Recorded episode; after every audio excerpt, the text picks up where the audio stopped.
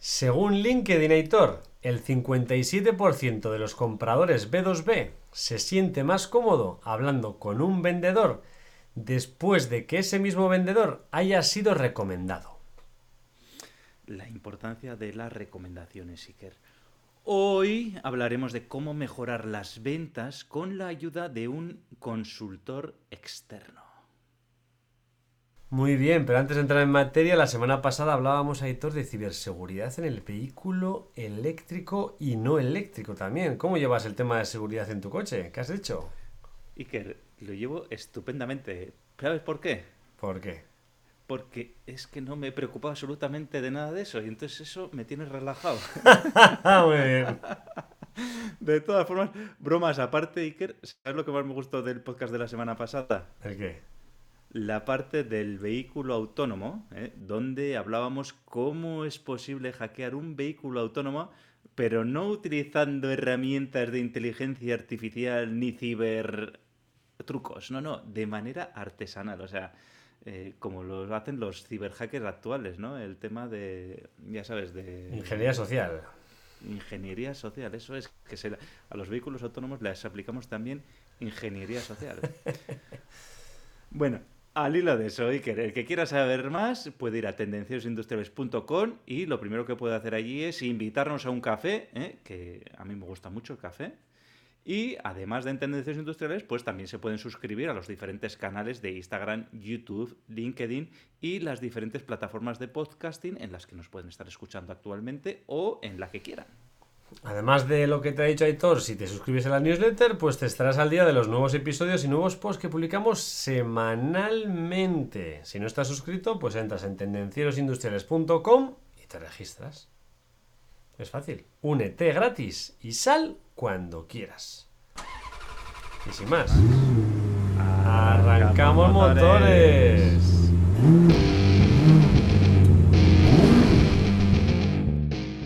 Tendencieros industriales. Tecnología, productividad y ventas.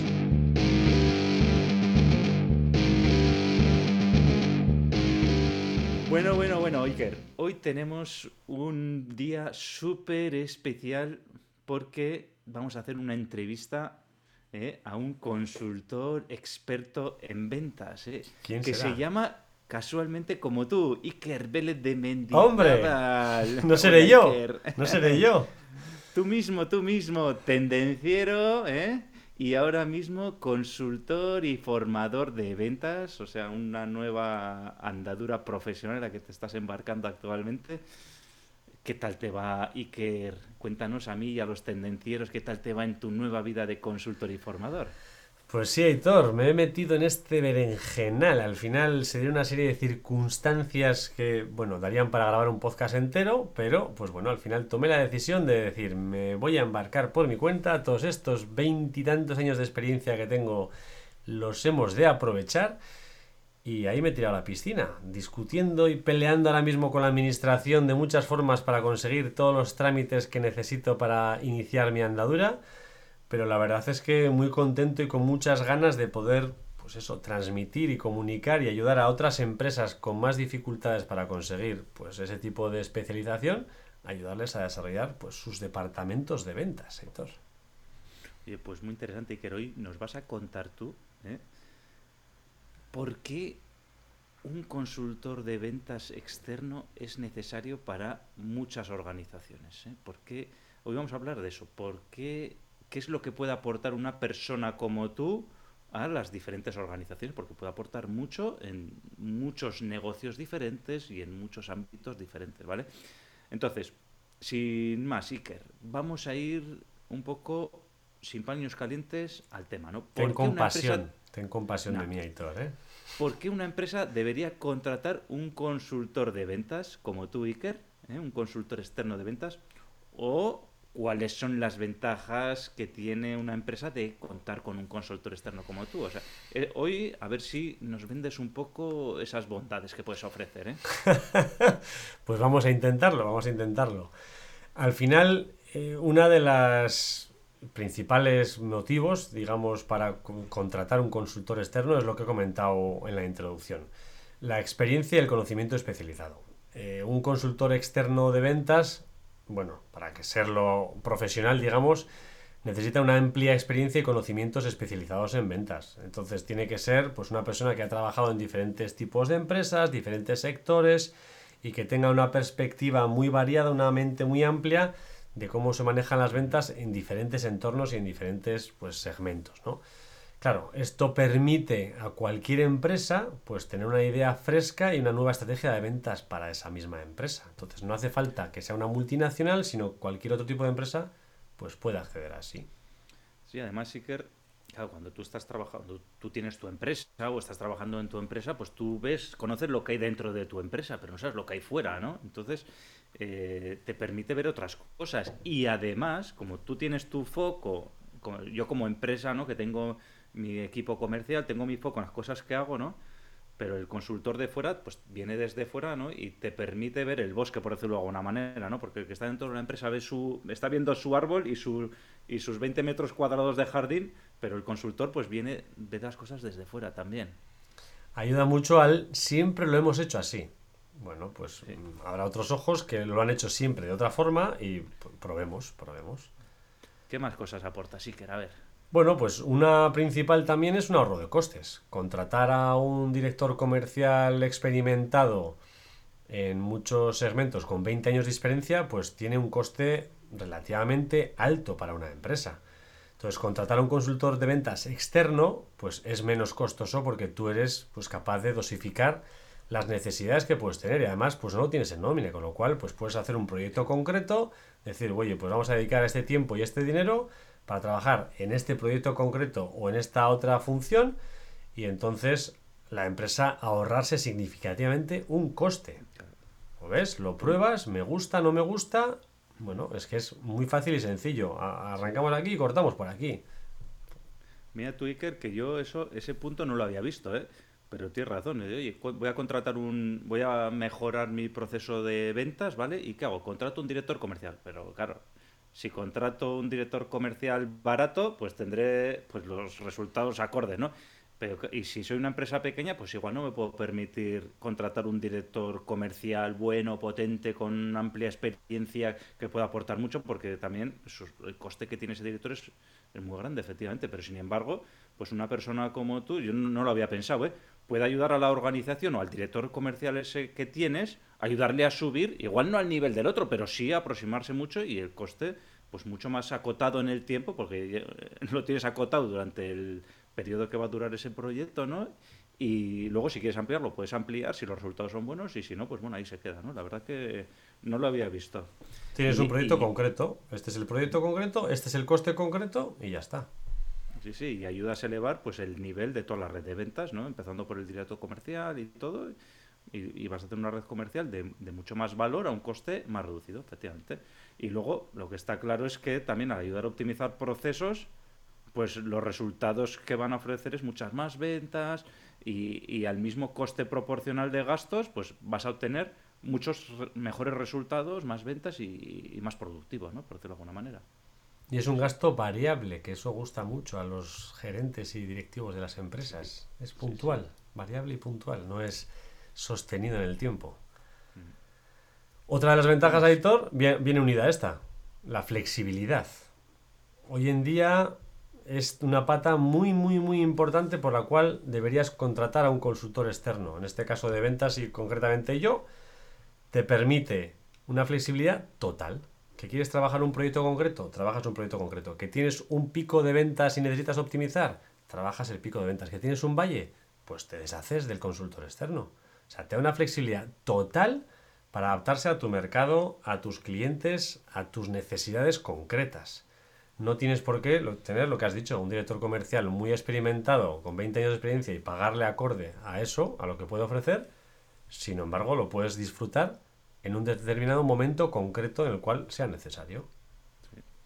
Y luego, aparte también, unido a la flexibilidad que dice Siker, eh, claro, una persona que está ya en una organización que lleva varios años trabajando, pues al final ya tiene vicios, ¿no? Y tiene actitudes que están dentro de la organización, ¿no? Entonces el consultor también tiene esa flexibilidad de adaptarse y de ver, de sacar a relucir, de ver esas esos vicios que puede tener la organización, no hablar de las personas, la organización, ¿no? Que, y que en el día a día pues uno no lo plantea, ¿no? Esto es como si tienes un coche, ¿no? Y mete ruido, el primer día lo oyes, el segundo lo oyes, pero cuando llevas un mes conduciendo con el ruido, ya lo, normalizas, ¿no? Y sin embargo viene uno de fuera y dice, hostia, ¿este ruido que tienes aquí qué es?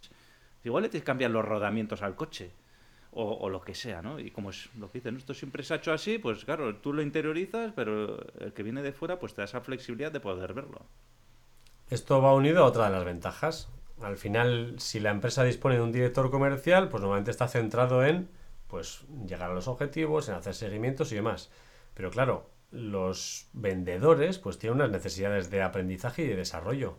Entonces, un consultor de ventas externo puede dedicarse exclusivamente a eso, a acompañar a los vendedores, a analizar un poco cómo trabajan con esos clientes, ver lo que dice, si tienen esos vicios o no tienen esos vicios, y trabajarlos concretamente adaptándose a cada uno, a cada persona. O sea, si impartes una formación genérica, que también es una herramienta dentro de la consultoría, pues elevas a todos a un nivel. Sin embargo, si trabajas individualmente, ese proceso de mentorización que le llamo yo, pues puedes ir concretamente a mejorar las aptitudes que esa persona necesita. Entonces, pues puedes impartir pues, eh, formaciones, puedes hacer una mentoría, puedes enseñar conocimientos y técnicas a cualquier tipo, tanto interno como externo de la empresa. Sí, por supuesto, Iker, que el tema de la formación es una de las partes más importantes ¿eh? de la consultoría de ventas. ¿eh? Y también la de implantar nuevas metodologías o hacer cambios. Al final, eh, lo bueno de esto es que partes de una experiencia, ¿no? Y que puedes trasladar, ¿no? Oye, pues has visto muchas cosas, ves cómo se hacen las cosas en diferentes sitios y entonces luego puedes decir, oye, esto funciona, esto no funciona, o esto funciona aquí, pero aquí funciona esto otro, ¿no? Entonces, esto es como, como el electricista, el mecánico, tienes diferentes herramientas y utilizar la herramienta adecuada en cada sitio, ¿no? Y luego el tema de mentorización también, qué importante es, ¿eh?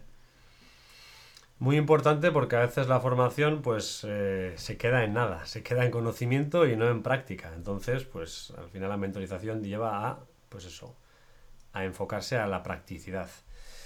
Y diría que la última de las ventajas, Aitor, es el enfoque a resultados. O sea, una vez que llegas a un acuerdo en una mentoría, en una, perdón, en una consultoría de ventas, pues llegas, has acordado concretamente a qué te vas a enfocar. Entonces, los consultores de ventas externos tienen un enfoque centrado a esos resultados, tienen un objetivo concreto. Vamos a centrarnos en conseguir este objetivo concreto.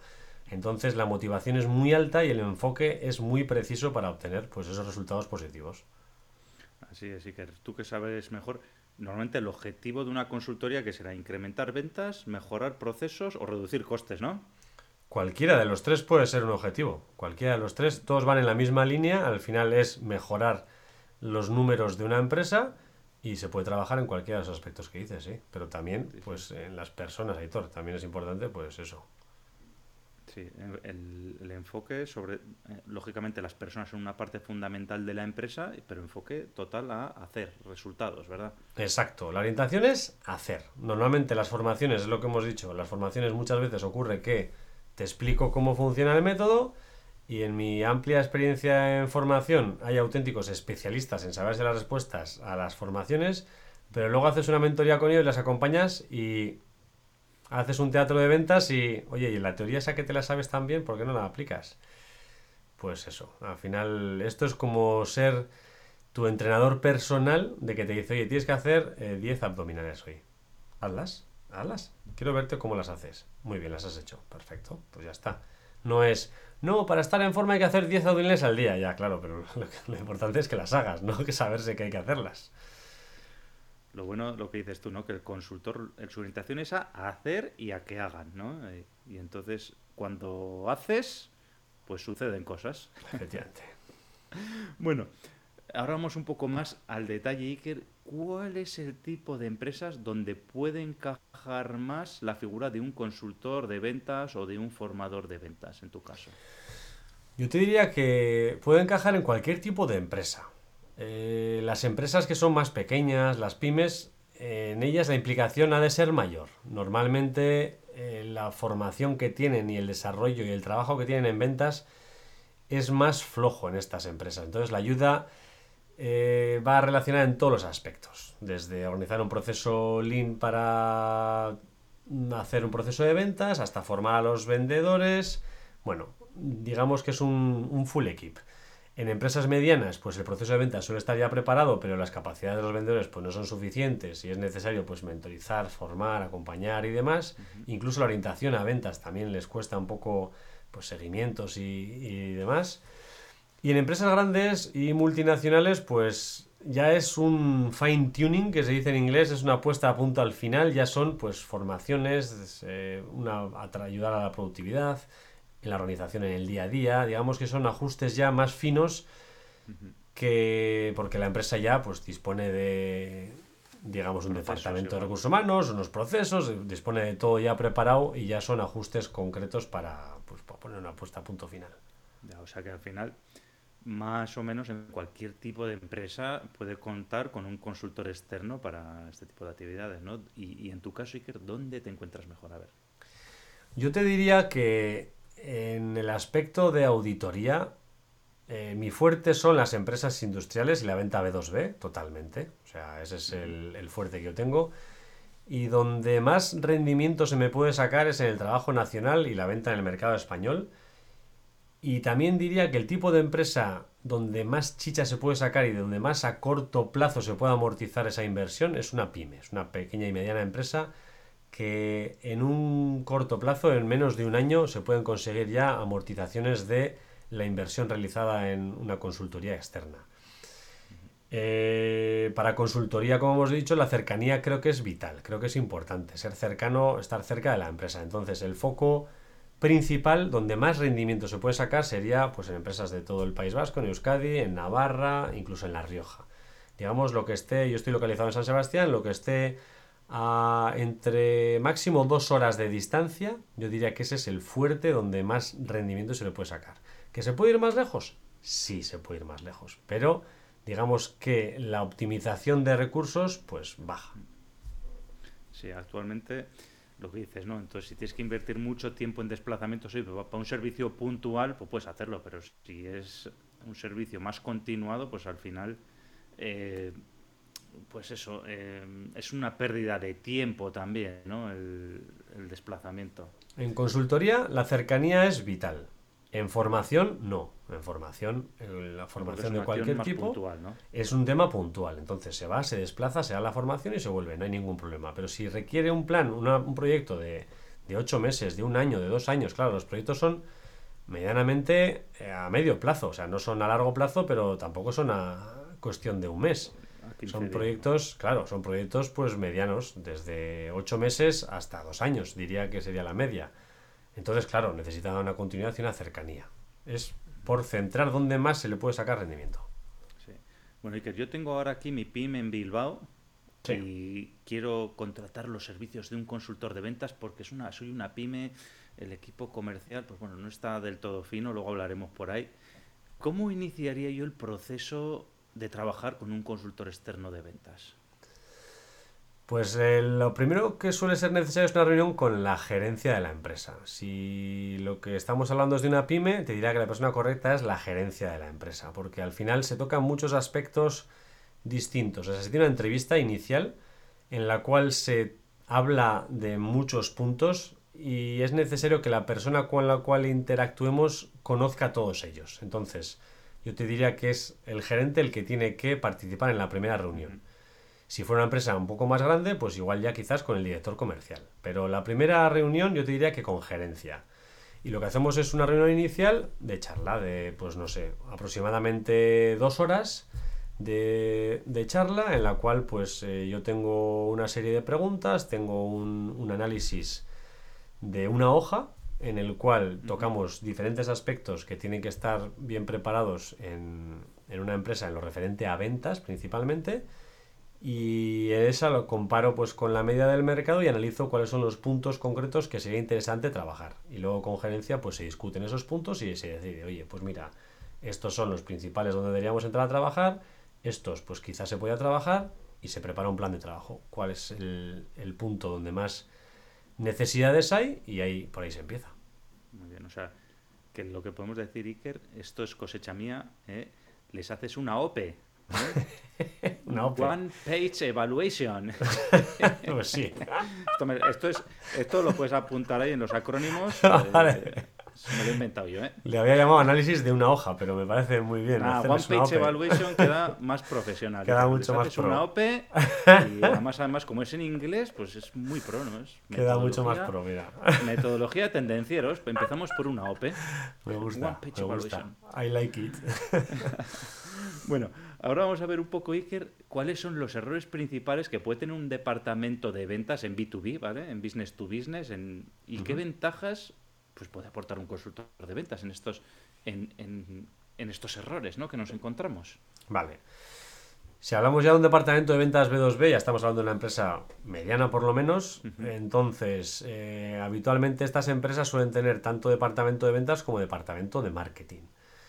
Uno de los principales errores que ocurre en este tipo de empresas es la falta de alineación entre ventas y marketing. Eh, si no hay una estrategia clara marcada por alguien, digamos, por encima de ambos departamentos, y que guíe ese trabajo, normalmente puede haber confusiones y contradicciones en la forma en la cual se atienden a los clientes. Se hacen campañas de marketing que luego no son seguidas por ventas. Ventas hace campañas de marketing que tendría que hacer marketing, pero las hace ventas.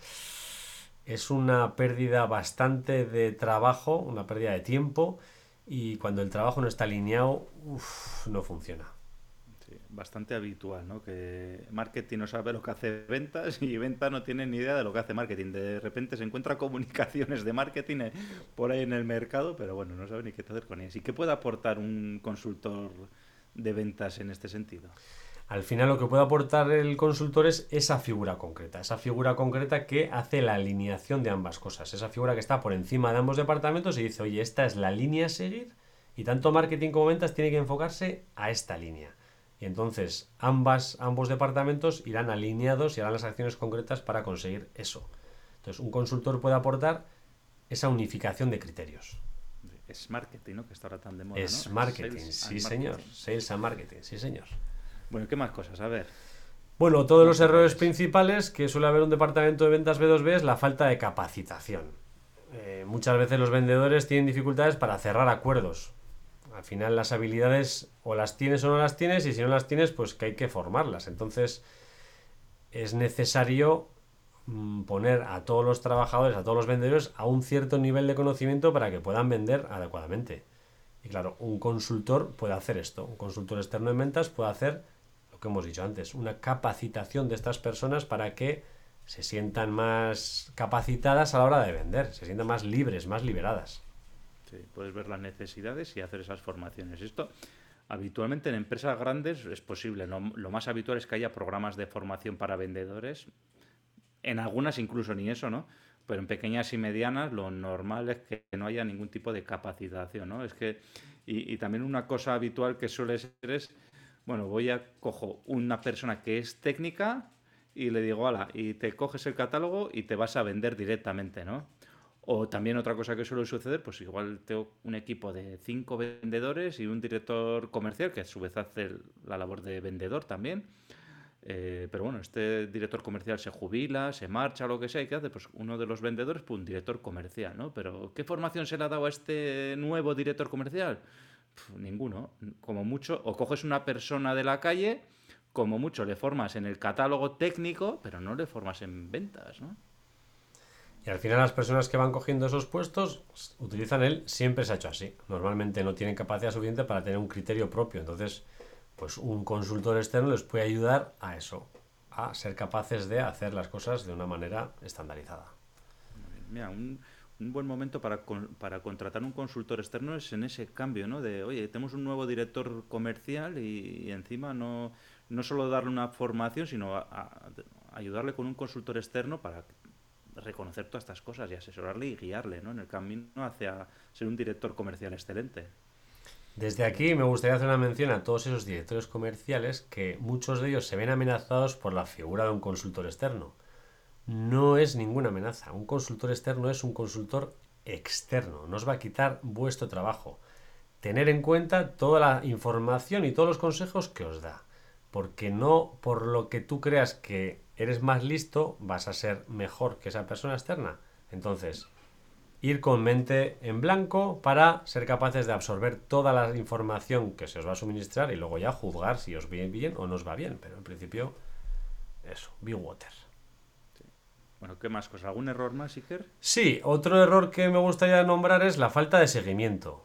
Eh, falta de seguimiento tanto a la hora de hacer ofertas como a la hora de, concretar los pedidos y seguir después a ver cómo se ha hecho. Al final, una vez que tú has ofertado, pues tienes que hacer un seguimiento para ver si consigues el pedido y a la vez que tú has conseguido el pedido, tienes que hacer un seguimiento para ver si ese pedido se ha entregado bien y si queremos más pedidos, porque realmente mi trabajo no son ventas de, de pase, sino son ventas continuadas. Entonces, es una relación a largo plazo. Entonces, un seguimiento es importante tanto en ofertas como en pedidos. Y este es un error muy habitual.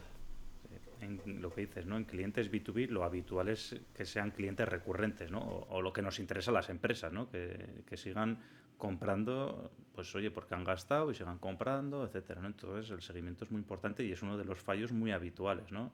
Bien, porque no lo haces sin más, bien porque no hay un proceso, o bien porque es que tienes tal cantidad de tareas que el último que haces es el, seguimiento, ¿no?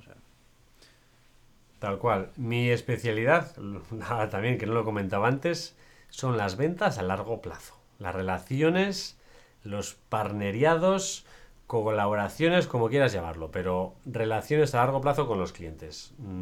si queréis conseguir un pelotazo, no me llaméis. Y, que si hablamos, ahora que dices, hablas, estás hablando de tu experiencia, ¿no? Si hablamos de tu experiencia, ¿qué otros errores suelen cometer los comerciales de una empresa? Antes hemos hablado un poco del departamento. Ahora, si hablamos de las personas concretas, pues una la acabas de comentar. O sea, la falta de priorización eh, es uno de los errores habituales. Te llegan muchas ofertas. ¿Cuál haces primero? No, la urgente, que es que esto me lo ha pedido para mañana. Eh, es importante saber cuál es la priorización. O sea, saber qué es lo que tengo que hacer primero que igual lo más urgente no es lo primero que tengo que hacer. Ya lo comentamos en su día con la materia Eisenhower. El error principal es ser el bombero y las cosas importantes dejarlas para largo y atender los fuegos. Y es un error habitual.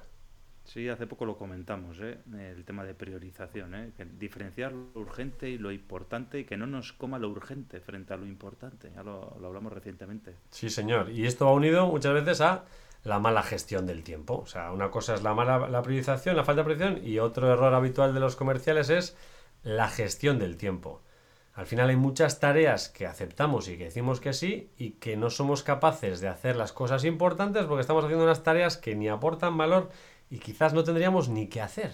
Quizás tendríamos que delegar o ni siquiera hacer, quitárnoslas de encima. Entonces la gestión de ventas, la gestión del tiempo en ventas es muy importante. Sí, muy unido a la, a la priorización, totalmente unido a la priorización, por supuesto. Tal cual. ¿Qué más? Se me ocurre, por ejemplo, que, que, no haya un proceso de ventas definido. Este error pues, puede ser de los comerciales o puede ser también del director comercial, pero que no hubiera un proceso de ventas definido, que no tengamos claro cuál es el proceso de ventas, pues puede ser, de hecho es un error habitual y es un error importante, porque no se sabe pues qué se espera de cada comercial en cada fase de la venta. El comercial tiene que saber en cada momento qué es lo que tiene que hacer. Y si no hay un proceso definido o no lo conoce, o lo hay y el comercial no lo conoce, pues eh, disminuye la eficacia y la eficiencia del proceso. Sí, mira, yo la falta de un proceso de ventas definido lo pondría más como equipo, ¿no? Como empresa, ¿no? Que no tenga el proceso. Pero sí que es cierto que en pequeñas y medianas empresas no suele haber este tipo de procesos, no suele estar definido, no se sabe, y al final ¿dónde queda? Pues en manos del vendedor, ¿no? Si tienes, si vas poco tiempo, si tienes más experiencia, pues harás mejor, o harás peor, o harás como buenamente puedas y solucionar la papeleta, ¿no? Lo he puesto aquí porque en empresas grandes ocurre que el proceso está concreta, muy concreto y está definido y la ISO define todos los pasos que hay que hacer, pero llega el comercial y no sabe, se ha mandado el pedido. ¿Quién es el responsable de hacer el seguimiento? Es el comercial, es marketing, es el departamento de atención al cliente, es fabricación. Entonces debemos saber concretamente quién es el responsable en cada proceso, en cada fase del proceso de venta y hacerlo. Más cositas, sí, que a ver. El seguimiento, vuelvo a repetirlo. O sea, el Sí, lo hemos seguimiento. sí. sí, lo hemos dicho antes, pero es que es muy importante. El seguimiento. Todos tenemos que hacer seguimiento de las ofertas. Todos tenemos que hacer. Hemos mandado una oferta y hay que hacer el seguimiento. Hay que llamar al cliente para preguntar. Pero esta es la típica tarea que se deja para atrás. No, es que tengo que hacer la otra oferta. Pero ¿para qué quieres hacer un millón de ofertas si luego las que haces no las sigues? O sea, es que es así. Entonces, seguimiento, muy importante. Aquí Iker, te puedo dar un montón de excusas ¿eh? para no hacer seguimiento. He escuchado, he escuchado infinitas. bueno, pero aquí tú puedes ayudar también, ¿verdad? Ya Claro, claro. Al final lo que se puede hacer es enseñar a hacer un proceso de seguimiento. ¿Cómo haríamos el seguimiento? Hemos hecho la oferta.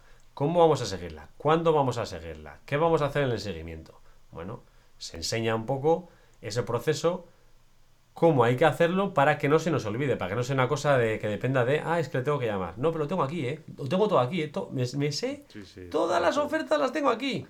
Ya. Ya. Bueno, ¿y qué más cosas? A ver. Y otro problema que suele ocurrir en los comerciales dentro de la empresa son problemas de comunicación. Al final... Claro, dentro de las empresas hay muchos equipos distintos. Quizás en una empresa pequeña pues hay solo un solo equipo de ventas, pero aún así dentro del mismo equipo de ventas muchas veces es complejo. Complejo la comunicación. Oye, este cliente me ha dicho que este otro cliente va a hacer una instalación, pero ese otro cliente lo lleva a otro comercial de la empresa y no se comunica. ¿Y por qué no se comunica? Si es en beneficio de todos. Entonces. Sí, o comunicación con otros departamentos, ¿no? o comunicación con otros departamentos también. Al final, el seguimiento lo tienes que hacer tú, no lo tienes que hacer tú. Se ha entregado, no se ha entregado. Al final, hay muchos problemas de comunicación y es importante trabajar este aspecto para que la comunicación fluya, porque la el verdadero triunfo de un equipo es ese. Sí, la comunicación y también añadiría cómo nos comunicamos. También. Entonces También. hay que empezar por lo básico, comunicación. Para los vendedores, ¿eh? porque muchas veces si no sabemos comunicarnos adecuadamente, también, ¿para qué vamos a pasar a hablar de ventas, a hablar de negociación, si no sabemos explicar las cosas, si no sabemos cómo hay que hablar? ¿no? Eh, luego también, mira, al hilo de esto, lo- hemos hecho varios post- post- podcasts de gestión no verbal, de qué más cosas hemos hecho, de temas de comunicación hemos hecho algún otro más también. Sí, de persuasión hemos hecho algún post, hemos hecho bastantes. De tema de comunicación hemos hecho bastantes. Sí, pero eso, pero si no sabes comunicarte bien, si no sabes hablar de tú a tú con la otra persona, eh, será difícil que llegues a un acuerdo comercial por muchas formaciones de negociación que tengas encima. Bueno, Iker, y hemos hablado también de los errores de la empresa, de los errores de los vendedores, pero ahora vamos a meterle un poco el dedo en el ojo a los directores comerciales, ¿vale? ¿Cuáles son los errores que puede tener un director comercial, un potencial cliente tuyo, Iker? Sí, lo que he dicho, o sea, open your mind, abrir la mente. O sea, podéis tener este tipo de errores y, no pasa nada. Al final hay diferentes motivos por los cuales se pueden tener. Entonces, que venga una persona de fuera que lo vea más sencillo es más fácil. Entonces, el principal error en, un director comercial, yo diría que es la falta de liderazgo. Eh, un director comercial que no lidera y no motiva a su equipo de ventas afecta negativamente a la productividad y los resultados de una empresa.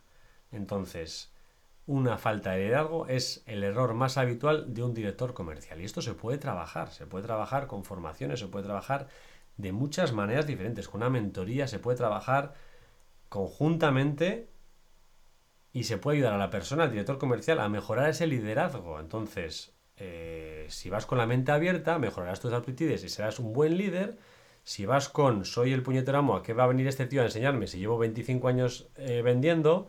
Pues entonces no mejorarás en la vida. Aquí, Iker, yo dos cosas tengo que decir. La primera es que un mal liderazgo puede llevar a la desmotivación de la fuerza de ventas y un buen vendedor no tiene por qué ser un buen líder. Me refiero a que, hostia, este vendedor que es el mejor del equipo, lo que hemos dicho antes, la situación, el director comercial falta por lo, el motivo que sea, se ha jubilado, se ha marchado, lo hemos echado, pues a este que es el, el amo, es el mejor, lo voy a poner de director comercial. Puede que sí o puede que no. Ser un buen vendedor o un buen comunicador no implica ser un buen líder, un buen líder. Gracias, Editor, por la puntualización, porque este es una consecuencia muy habitual en departamentos de ventas en los cuales se premia al mejor vendedor, que muchas veces suele ser el más agresivo, normalmente, porque suele premiar a personas que consiguen resultados en corto plazo, en dos tres años han conseguido un resultado importante en sus clientes, y esto es cuando eres un vendedor agresivo y quemas, entre comillas, a los clientes, y eso de director comercial no tiene por qué funcionar. Quizás en uno o dos años funcione y tengas al equipo a tope y súper motivado.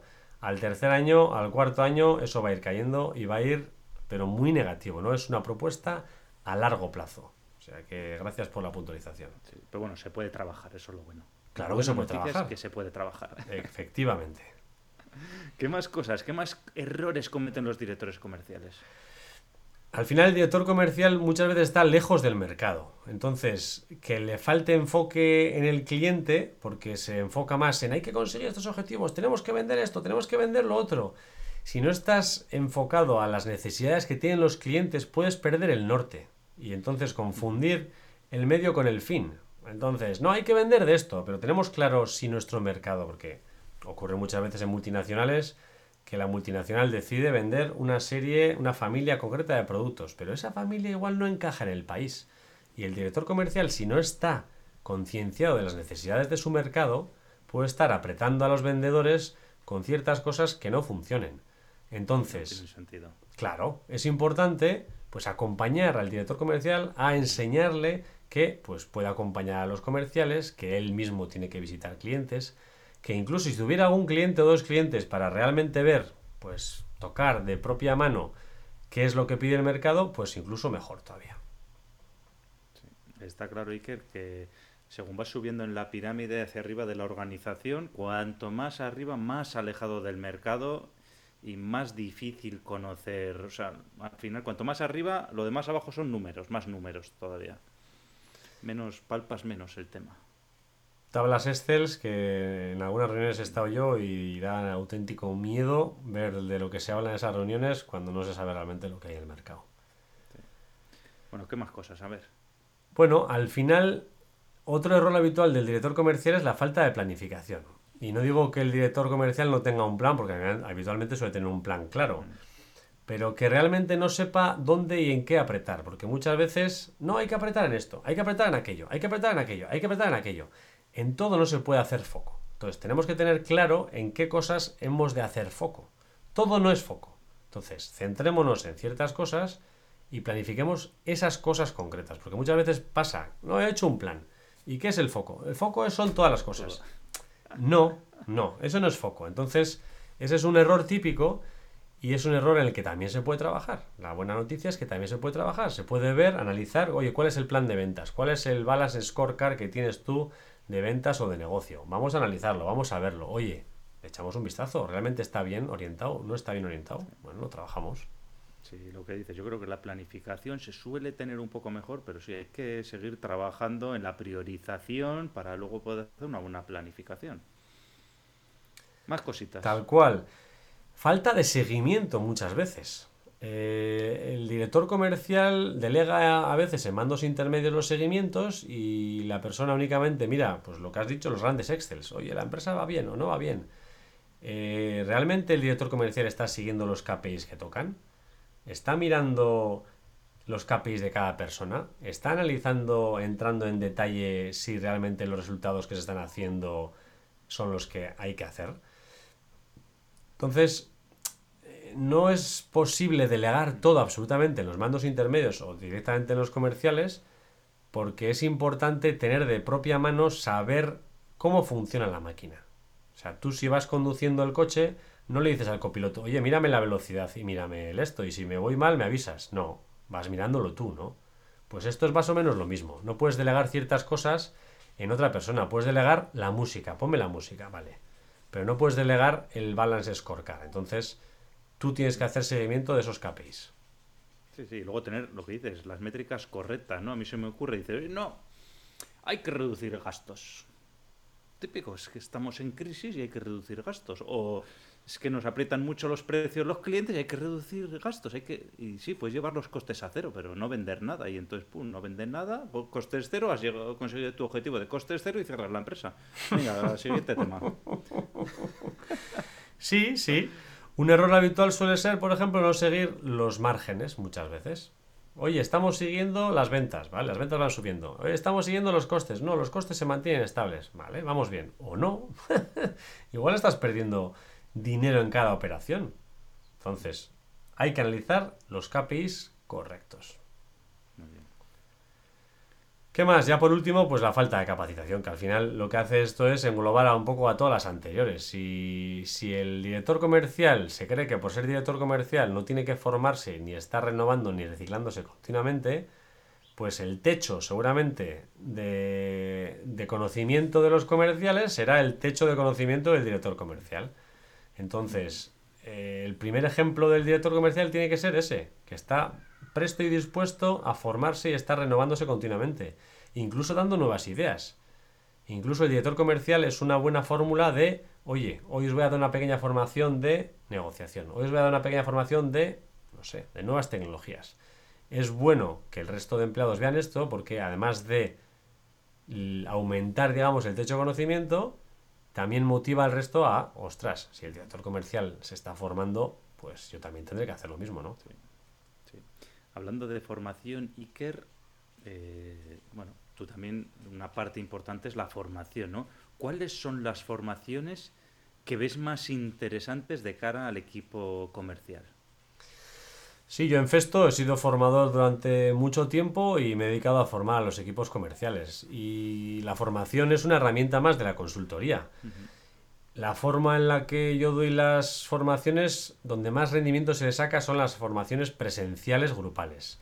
Eh, el método habitual con el que trabajo es un método muy interactivo y participativo y el éxito de las formaciones está totalmente garantizado. Se hacen incluso teatros de ventas o teatros de negociación o independientemente de la formación que sea.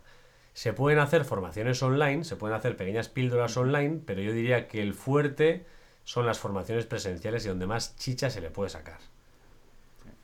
¿Y tipos de formaciones? tipos de formaciones, sí. Sí, pues hay, hay diferentes tipos, todos relacionados un poco con los errores habituales que hemos ido comentando antes. Pues formación en habilidades de venta, desde básicas hasta más avanzadas.